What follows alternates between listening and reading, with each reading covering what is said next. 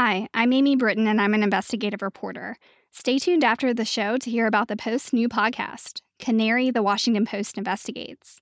It's a seven part series about two women and their shared refusal to stay silent. Available now. I'm Jonathan Capehart, and this is Cape Up. Senator Chris Coons of Delaware and I had a lot to talk about.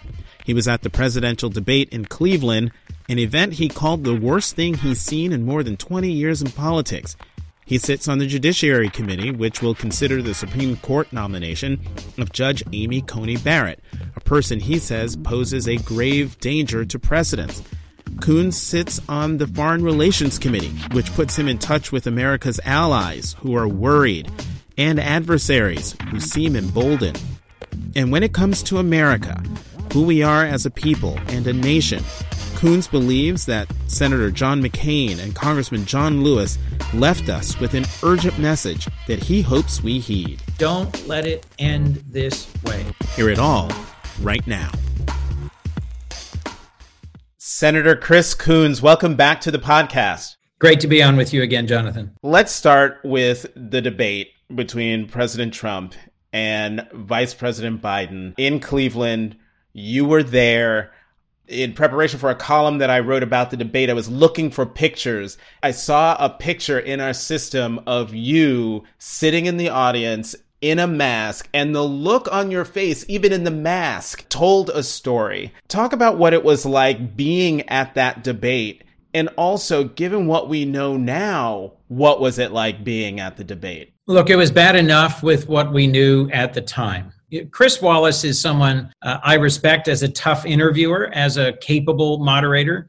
I was struck that from the literal opening sentence, President Trump was bullying him, was insulting the audience, was razzing and harassing the former vice president, did not in any way at any moment recognize or respect the rules that he'd agreed to for this debate.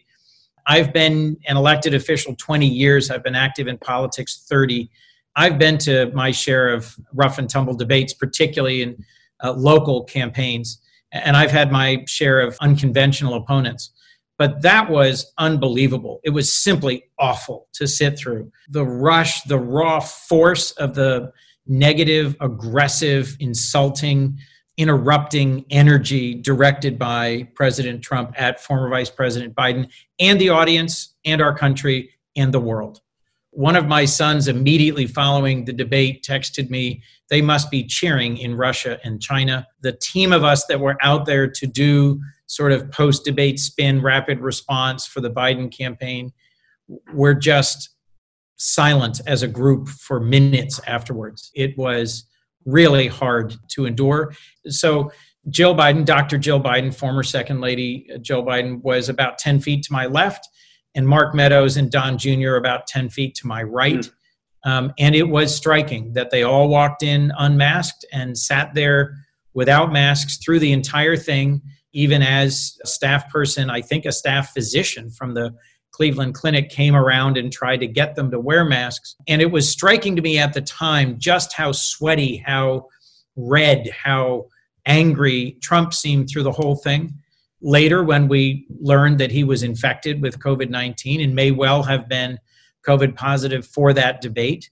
It added a layer of gravity and seriousness to the fact that he was literally yelling at Joe Biden for 90 minutes from a few feet away. I got tested twice, actually once rapid test, one the PCR test, both negative, and then waited and waited, hoping until we got a negative test confirmation for uh, Joe and Jill Biden there's now a COVID 19 outbreak at the White House that has infected, I think, at last count, 21 people, including senators, senior members of the president's team, as well as President Trump and First Lady Melania Trump, staff of the White House, reporters, and they are still refusing to do even the most minimal contact tracing or to publicly embrace relevant public health standards. So, what was already a horrifying experience being in the room for that debate then over the next week has sort of turned into a slow rolling horror as the president has made his own COVID infection into a piece of political theater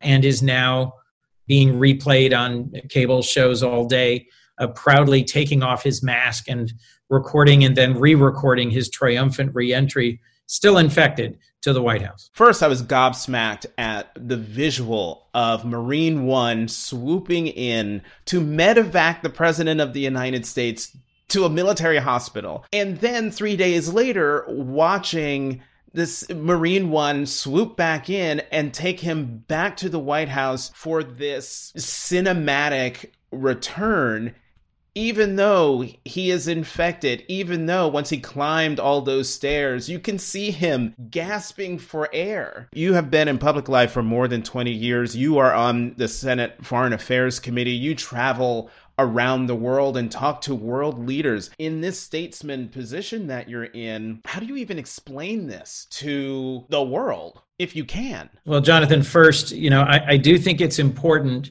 that uh, Joe Biden and Jill Biden and the whole Biden campaign team stepped back. They took down attack ads. They publicly expressed their concern, their prayers for the president, first lady, and their health, as did I, as did most political leaders in our country. President Trump does get absolutely world class health care. He was whisked by Marine One helicopter from the fortress like White House to a dedicated wing at Walter Reed Army Medical Hospital, there is a dedicated presidential sort of suite over there.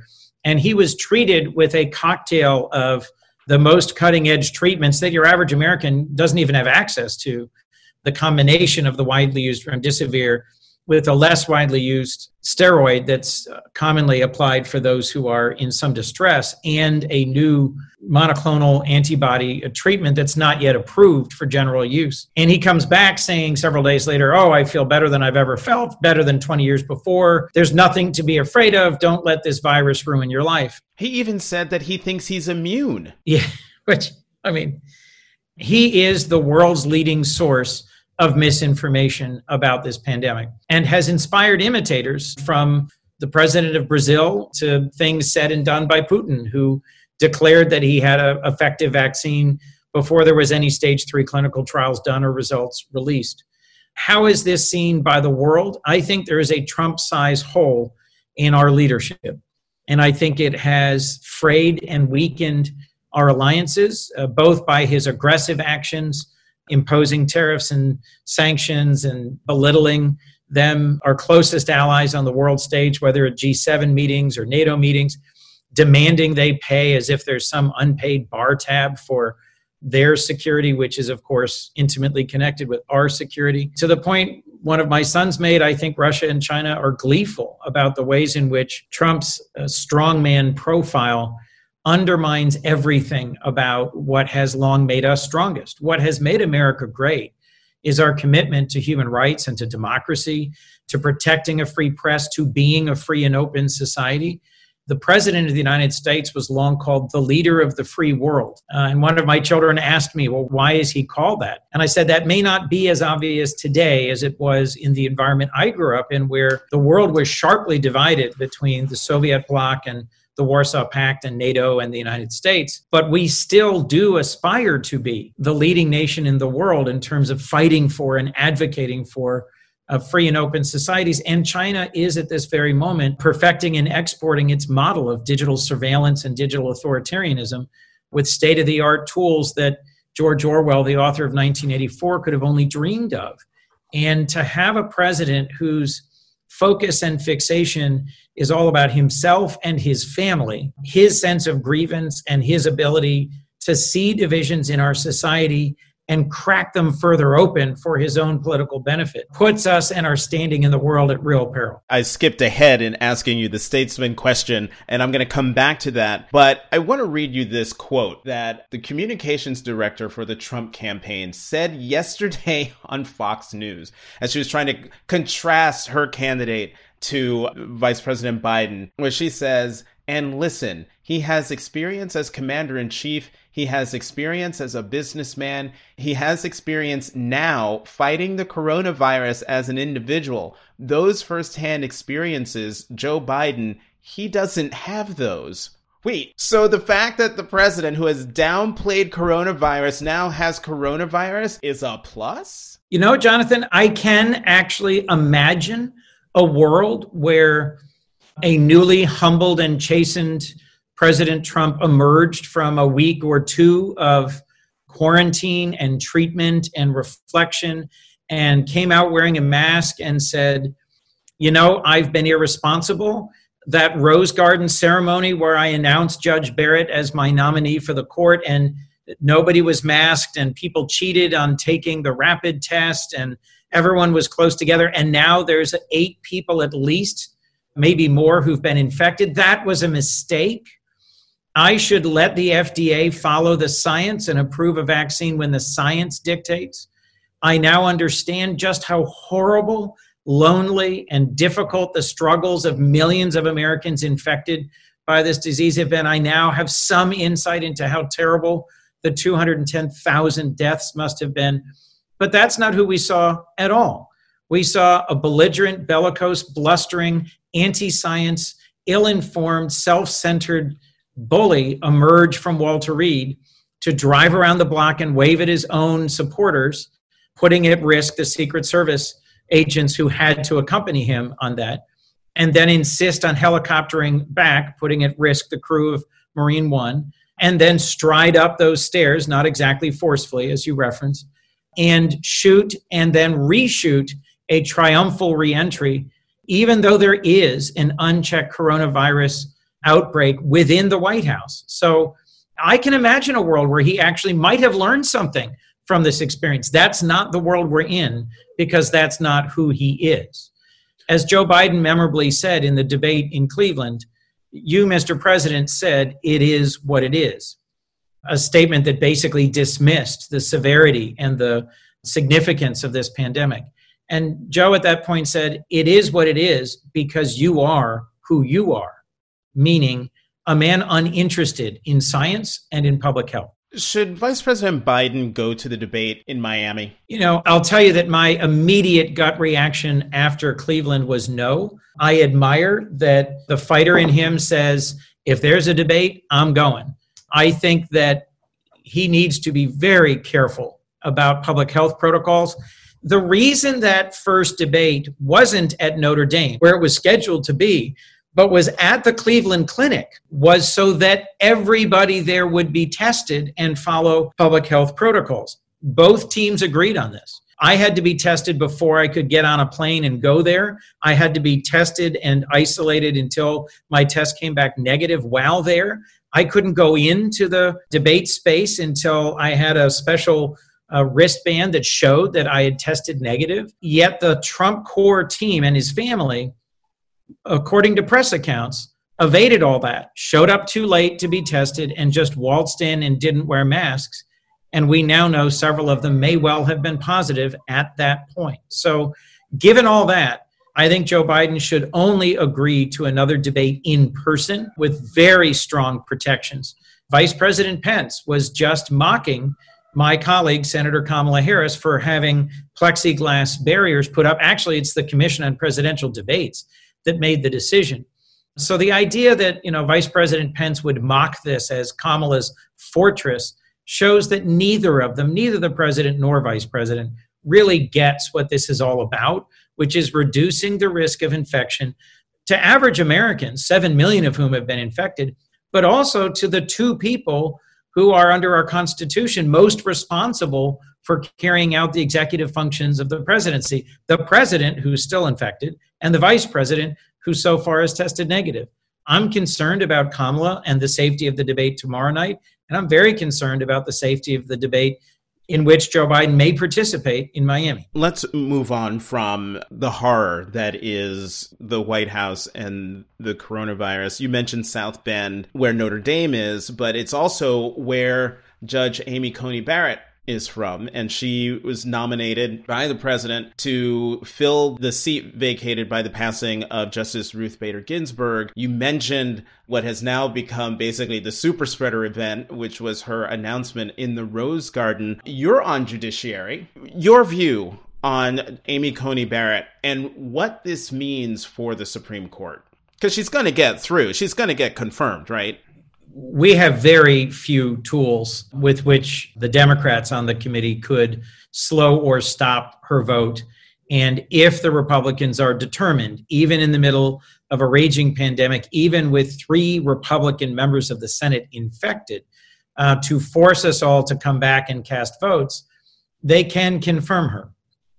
Um, but I'll remind you, this is as sharp a turn in terms of the gaps between her core views on jurisprudence, on what the Constitution means, on its application to real people's daily lives. This is as sharp a turn from Justice Ginsburg, long a fighter for gender equality uh, and for an expansive view of justice and the role of the Constitution, as was the replacement um, of Clarence Thomas um, for uh, Thurgood Marshall, um, a justice who really led the fight uh, in the courts of the United States on behalf of the NAACP for uh, racial equality and racial integration. Justice Ginsburg was um, similarly a towering figure in the fight for gender equality over decades. Um, and we hadn't even fully absorbed the news of her passing. It wasn't even an hour before uh, Majority Leader Mitch McConnell announced he was going to jam through a vote, even though there was at that point um, a very small amount of time. We're now just 28 days before the general election. Millions of people have already voted in more than 25 states. What makes this unprecedented is never before um, in American history has the Senate confirmed a judicial nominee to the Supreme Court this close to an election where the election has already started. I'll remind you just four years ago, this same Republican um, caucus insisted on blocking a vote um, back in February, even a meeting, even a hearing uh, for President Obama's nominee to succeed Justice Scalia. Um, Judge Barrett um, spoke a lot about uh, Justice Scalia, for whom she clerked and whom she um, cites frequently as her role model for um, what a justice uh, should be like and what judicial philosophy they should follow. Um, and it is really striking. Uh, I've gone back and looked along with my legal team at dozens of cases where if you replace Justice Ginsburg with an acolyte of Justice Scalia, the consequences are sharp and significant. And what makes that even more concerning is the ways in which Judge Barrett, in a number of speeches and law review uh, articles that she's written, makes it clear that she is more extreme than Justice Scalia. Justice Scalia often talked about reliance interests, about the importance of precedent, about his reluctance uh, to overturn opinions, even ones that he thought were dead wrong and with which he vehemently disagreed. Judge Barrett has made it clear she has no such compunction about rapidly moving to overturn even long settled precedent. So um, I'll be questioning her about those um, two areas. Um, the Affordable Care Act and the move by President Trump and 18 Republican state attorneys general to take away the protections of the Affordable Care Act in a case that's being heard a week after the election by the Supreme Court, and um, Judge Barrett's public comments about how Chief Justice Roberts' opinion uh, in NFIB versus Sebelius upholding the constitutionality of the ACA was um, not credible, stretched the statute beyond all plausibility. And then I'm going to talk about um, her fidelity to Justice Scalia's uh, very conservative views and the ways in which she signaled she'd go even farther than that. So there's a, a, story in the paper about the opening session of the, the new term of the Supreme Court. And the big news is that Justices Thomas and Alito call into question the Obergefell ruling, which made marriage equality the law of the land. How concerned should the LGBTQ community be about that? And then about the addition of Amy Coney Barrett to the bench in terms of making that thought become reality. Well, Justices uh, Thomas and Alito um, took uh, a swipe uh, at Obergefell um, in a context where they, they, were essentially reaching out to make a statement that wasn't required uh, for them to do what they were uh, doing. Um, and so it, it drew even more attention because it's, it's clearly signaling. Um, what I just said about Judge Barrett's stated willingness to reach back and overturn um, settled precedent, even where there are significant reliance interests, should be very concerning. Um, Justice Gorsuch, Justice Kavanaugh have signaled that they too are uh, strong originalists or textualists, folks who um, see no validity to a lot of the key decisions that Justice Kennedy played a central role in. Justice Kennedy, of course, one of the core authors of Obergefell, um, someone who saw value in the substantive due process analysis of the Constitution by the Supreme Court. Um, if that is rejected by those four justices, by Gorsuch, Kavanaugh, uh, Alito, and Thomas, and Judge Barrett were to join them, um, she signaled that she would gladly overturn decisions, uh, even one on which I think there's enormous reliance. Um, the reliance interest of having gotten married and having reorganized your entire personal life around the legal relationship of marriage strikes me as one of the most compelling.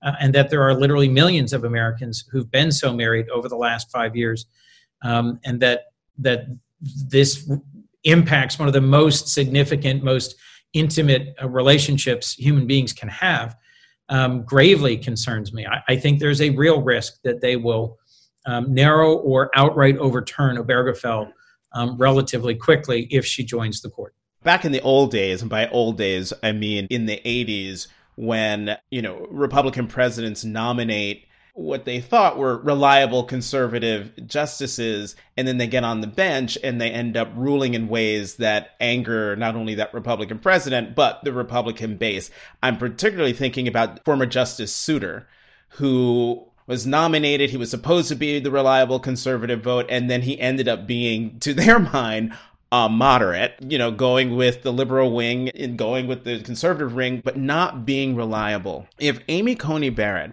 is uh, confirmed to the bench, the conservative majority on the court will be six to three. Could you please explain to people why even if Joe Biden were to become the next president of the United States, that that 6-3 conservative majority on the court is enormously, incredibly problematic. Jonathan, we haven't had a Supreme Court this conservative, if she's confirmed, since the 1930s. And in the 1930s, um, a dramatic expansion of the scope and reach of the federal government occurred, uh, in which more than a dozen three and four letter agencies um, like the CDC or the SEC or the FDA or the CFTC or the, the whole the whole concept of independent agencies uh, and their capability to do things like uh, regulate uh, product safety, um, the Consumer Product Safety uh, Commission, or to regulate um, the markets like this FTC does or the SEC does um, or more broadly, um, to set standards for and regulate uh, clean air and clean water as the EPA does. Um, that whole project of having independent agencies is at risk. Um, just this past week, there's press reporting that President Trump, because of the election, he and some of his minions are reaching out to the FDA to try and change um, the vaccine approval timeline and safety standards. In his confirmation hearing, I pressed now Justice Kavanaugh very hard on exactly this point the so called unitary executive theory um, that Scalia propounded. Uh, and which Gorsuch and Kavanaugh have said they embrace and support, uh, although they were not as forthcoming about it in their confirmation hearings as they were beforehand. Why does this matter? Um, because whether it's the FCC and net neutrality, um, or it's the SEC uh, and um, the prevention of insider trading, uh, or it's the EPA and the protection of clean air and clean water, uh, there's a whole range of federal activity that is outside the scope of the partisan political reach of the president. The president himself cannot reach down and alter decisions by these agencies. Yet the president we have right now today has demonstrated not just an inclination, but an enthusiasm for using the tools of the executive branch inappropriately and for trying to influence the decisions of entities from the CDC to the FDA to the Federal Reserve that were long believed to be outside the realm of partisan political maneuvering. Um, this is both structurally dangerous to our democracy and the ways in which we have insulated the operations of um, a lot of the federal government bureaucracy from uh, the changes in who's elected president and those presidents' narrow partisan agendas. Um, and it poses real risks to the average American in terms of things that you don't realize um, are regulated and thus are safer. Um, but whether it's clean air and clean water, whether it's toxic emissions or um, the standards used for testing uh, products for their safety for our children, uh, or whether it's uh, communications and access to the internet and broadband, um, it impacts these activities impact a very broad array of things in our lives. That's just one area. There's also a whole line of cases um, going back to Griswold versus Connecticut in 1965 um, that have um, recognized um, a sphere of privacy, a right to privacy um, that protects individual Americans, um, how they make decisions about reproductive health care, how they make decisions about contraception and when or whether to have children, how they make decisions about who to love, uh, and whether to marry. This whole line of cases where Obergefell is just one of the best known and most recent, um, but Lawrence and Windsor and Roe and Griswold, there is a long line over decades of important cases. This podcast is sponsored by Monarch Money. Are you saving to reach your financial goals? Reaching those goals isn't just about getting more money, but by managing what you have. And the best way to manage your money? Monarch Money. Monarch Money is a new kind of finance app that's intuitive, powerful, ad-free, and takes the headaches out of budgeting. Try it free when you go to monarchmoney.com slash podcast. Monarch puts all your accounts, investments, transactions, and finances at your fingertips. With a complete view of your finances, you'll gain insights on your spending and find new ways to save. Plus, Monarch lets you customize your dashboard, collaborate with your partner, set custom budgets and goals, and track your progress toward them.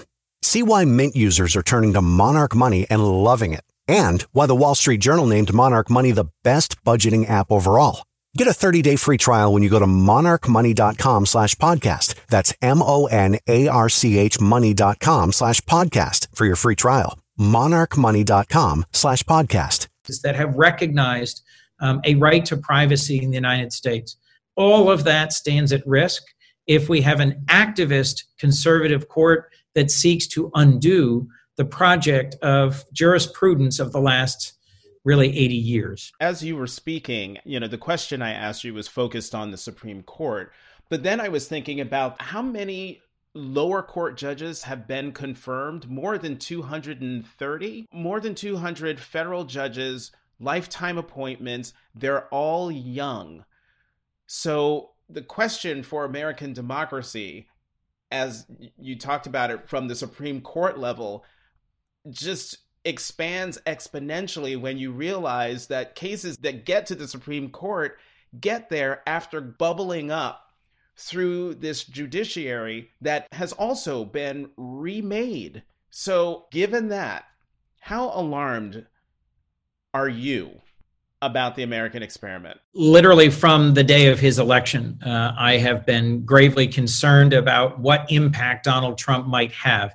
Um, President Trump made it very clear from uh, the day of his election um, that in partnership with Majority Leader McConnell, he intended to reshape the federal judiciary. He outsourced this project um, to the Federalist Society, which for decades um, has labored to build a, a conveyor belt of so called reliably conservative judges. And this is the crowning accomplishment of this project to undermine the political independence of the federal judiciary uh, and to recast the entire judicial branch and project um, as one captive of big moneyed interests that are advocating for and advancing um, what are very conservative um, principles that would benefit um, the largest corporations and the wealthiest individuals in America and um, really clip the wings of the bureaucratic um, machinery or capacity of the federal government um, to do things that at least I believe and millions of Americans believe are positive. In fact, Donald Trump himself continues to claim falsely um, that he cares deeply about clean air and clean water um, I'll remind you during that debate in Cleveland, when asked about climate change, he couldn't bring himself to say it's real and we should do something about it. Um, but he did feel compelled to say, no one loves clean air and clean water more than me.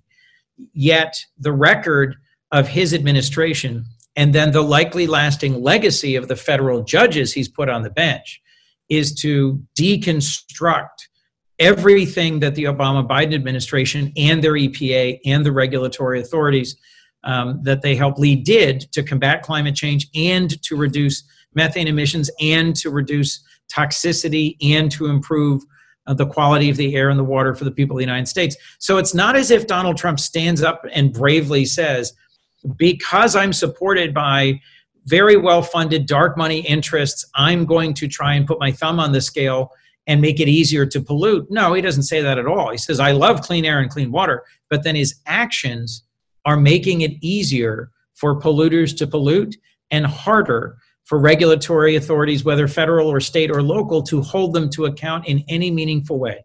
Um, this is profoundly corrosive of both the will of the American people expressed over election after election, um, the requirement that presidents be honest about their objectives and what they're really trying to do. Um, and I think shows how Citizens United uh, was in some ways the most cynical and corrosive decision um, of recent decades because it allows millions and millions of dollars to be funneled into campaigns um, for judicial confirmations. I've been seeing TV ads, uh, digital ads just in the last few days, funded by millions of dollars of contributions, we know not by whom or from where, uh, urging the confirmation of Judge Barrett to be a Supreme Court justice. Sheldon Whitehouse, senator from Rhode Island, has dedicated a lot of time and effort um, to investigating and documenting the ways in which this is in service of a very specific agenda. I think it is gravely dangerous for the American Republic. You sit on judiciary, but you also sit on foreign relations. We were talking about foreign relations at the beginning of this interview, so I want to come back to it. What are the allies saying? How concerned are they? In the course of the four years that President Trump has been president, um, I've led or participated in a series of congressional delegation trips, most of them bipartisan, to meet with representatives of our core allies uh, in Europe, um, with you know the UK and France and Germany and Italy, uh, Sweden, Finland, other NATO countries, uh, in the Indo Pacific uh, with Japan and South Korea, Australia, Singapore, and others. Uh, I've had meetings in Washington. I've had meetings overseas. I've had meetings one on one with ambassadors, foreign ministers, prime ministers. I've had meetings in large bipartisan groups. They consistently express alarm at the ways in which we're no longer a reliable ally. When Chancellor Angela Merkel of Germany said to the Munich Security Conference, where representatives from about 70 countries were gathered two years ago that, and I quote, the United States is no longer a reliable ally. Um, that sent shockwaves through the room. It wasn't surprising. It was a conclusion she reached after three years of public squabbling, uh, where President Trump uh, disrespected and disregarded the partnership of NATO, the sacrifice of our closest allies. Um, in another painful um, series of exchanges, I was in Denmark uh, meeting with the leadership of a close NATO ally um, that immediately responded to the attacks of 9 11 uh, by sending troops alongside ours who still serve alongside us in Afghanistan. Denmark is a very small country. As of that visit, they had lost 54 Danish soldiers in combat fighting alongside Americans. What on earth is Denmark doing fighting in Afghanistan and Iraq? Right. It's because they value our alliance and our partnership and our close association um, that goes back decades and decades. What are our allies saying? Um, they are gravely concerned that Donald Trump um, is a feature, not a bug, that this isn't an accident, that somehow his isolationist, nativist, protectionist worldview actually reflects what a majority of the American people think the tariffs he's put on against Canada and the UK, Japan, and South Korea that are national security based against uh, their export of steel or aluminum were denounced in every meeting as an insult to our partnerships. What are they thinking? They're thinking that if this man is reelected president of the United States, they need to reach a different set of accommodations with China, with Russia, with other allies. Um, they are in many cases nearly despondent about the future of freedom in the world in the absence of an American president who will stand up on the world stage for a free press, for human rights, and for democracy. The ways in which Donald Trump winks at, hugs, supports, encourages authoritarians, um, from large to small, from Duterte in the Philippines to Putin in Russia, alarms and concerns our closest allies and has weakened our standing in the world. If former Vice President Joe Biden becomes president of the United States, my Washington Post colleague George Will says you should be Secretary of State. So, if Biden becomes president of the United States, one, would you want to be his Secretary of State? And then I have a follow up. It would be an incredible honor uh, to serve in a Biden administration. And uh, obviously, um, former Vice President Biden has a, a large circle of folks he has served with for a long time, back to his um, days as chairman of the Foreign Relations Committee, his eight years in the Obama White House. Uh, he knows well uh, a whole cadre of very seasoned senior people who've got a lot of experience and who've traveled a lot of this road with him. And so I expect he would choose one of them. Um, but if he were um, to choose me because of my decade in the Senate and my experience on the Foreign Relations Committee, uh, I, would be honored. Uh, obviously, I'd seriously consider it. Um, I am up for reelection right now in Delaware, uh, and I'd have to weigh whether I thought I could best serve in the Senate. Working across the aisle, trying to get a Biden legislative agenda through, um, or joining him uh, in the cabinet. I, you know, I haven't been asked, and I frankly don't expect to be. But um, if asked, I'd be honored, and I'd seriously consider it.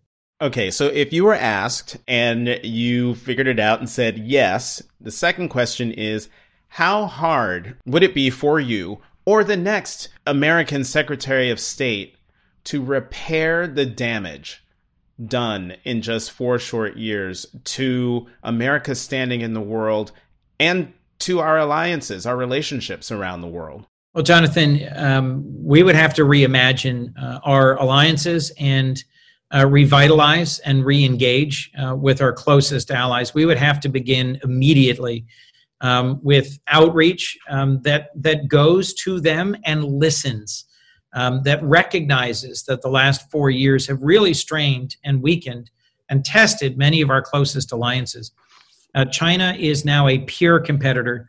Folks who talk about the rise of China miss the fact that it has risen, and in every vector, um, you know, whether development of cutting edge technologies, um, military cap- capabilities, global engagement and reach, uh, China is a country um, whose actions will define um, this century and how the United States engages with and responds to China will define this century. And I think we've seen in, in recent uh, months um, a, a largely unsuccessful campaign to persuade our closest allies. This was after ZTE and Huawei, um, and based on concern about 5G. Um, Secretary Pompeo uh, and a number of other leaders of the Trump administration have gone to 60 countries um, urging them to exclude Chinese telecommunications gear uh, from their most central and trusted networks. And in only a handful of cases have they persuaded our very closest allies um, New Zealand, Australia, the UK, to some extent, a few others in Europe, but largely they were unsuccessful initially. And I think that should be a signal to all of us that these alliances are deeply strained. How hard would it be to build them back? Um, first, we have to address our own democracy and our own functioning. In order to be fully equipped um, to lead in this century and to address the challenges uh, of climate change, of nuclear proliferation, of um, the massive uh, refugee crisis worldwide, first we have to show a strong, engaged, and global response to the pandemic.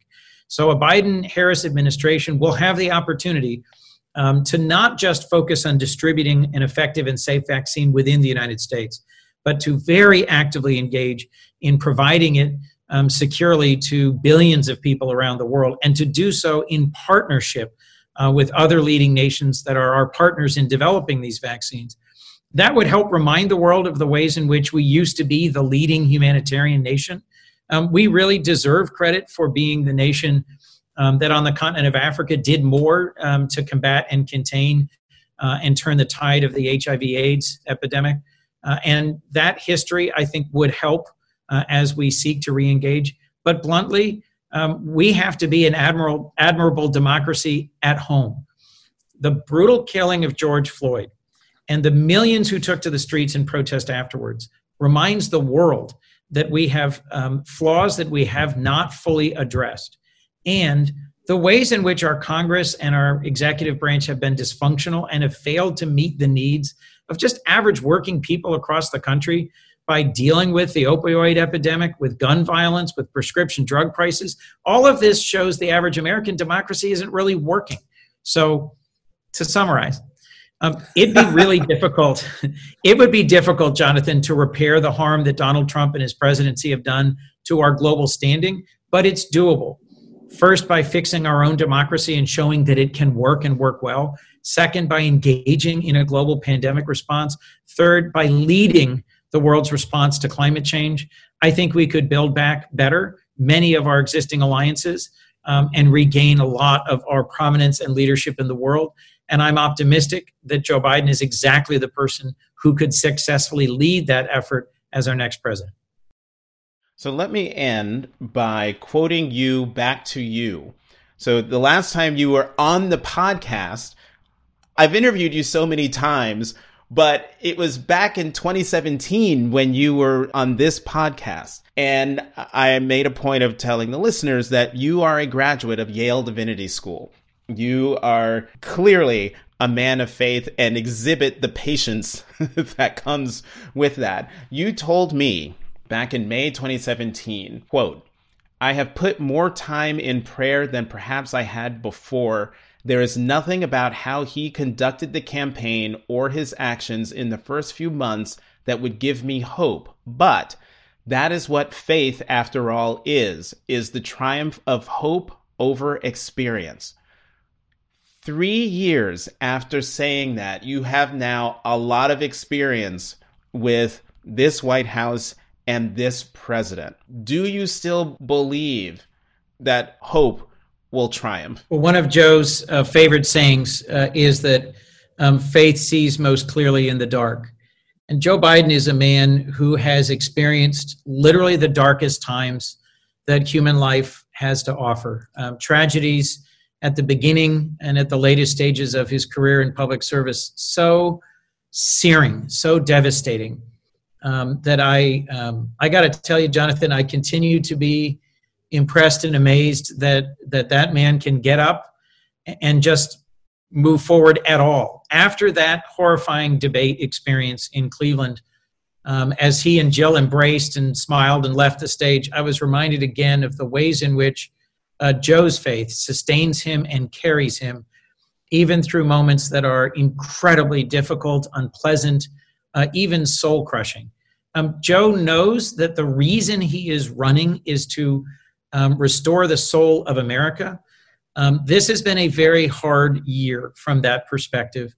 Um, the passing of John Lewis, um, the last uh, trip um, that we got to make, the last pilgrimage uh, with Congressman Lewis, that was a, a very emotional and challenging time. And what I hold on to is the incredible faith that um, two friends uh, of mine, uh, John McCain, whose office uh, I now um, hold in the Senate, and John Lewis, um, whose example challenges and inspires me every day. Um, both of them essentially left this life saying implicitly or explicitly, don't let it end this way. The United States has to show its heart, its soul, its faith in um, moving past Trump and Trumpism, in re embracing the way um, of progress and peaceful protest, and of re engaging with the world as the nation um, that fights for human rights and democracy. Um, faith is hardest when it is darkest. And um, that experience on the debate stage Tuesday was one of the most unpleasant of the 20 years I've spent in elected life. And I am holding on to my faith more strongly than ever. And I am more inspired than ever by the journey that Joe Biden has taken so far in his faith. And it gives me hope that he will not just be our next president, but a great president. Senator Chris Coons from the great state, first state of Delaware. Thank you very much for coming back to the podcast. Thank you, Jonathan. Thanks for listening to Cape Up. Tune in every Tuesday. You can find us on Apple Podcasts and Stitcher. And how about doing me a huge favor? Subscribe, rate, and review us. I'm Jonathan Capehart of the Washington Post. You can find me on Twitter at CapehartJ.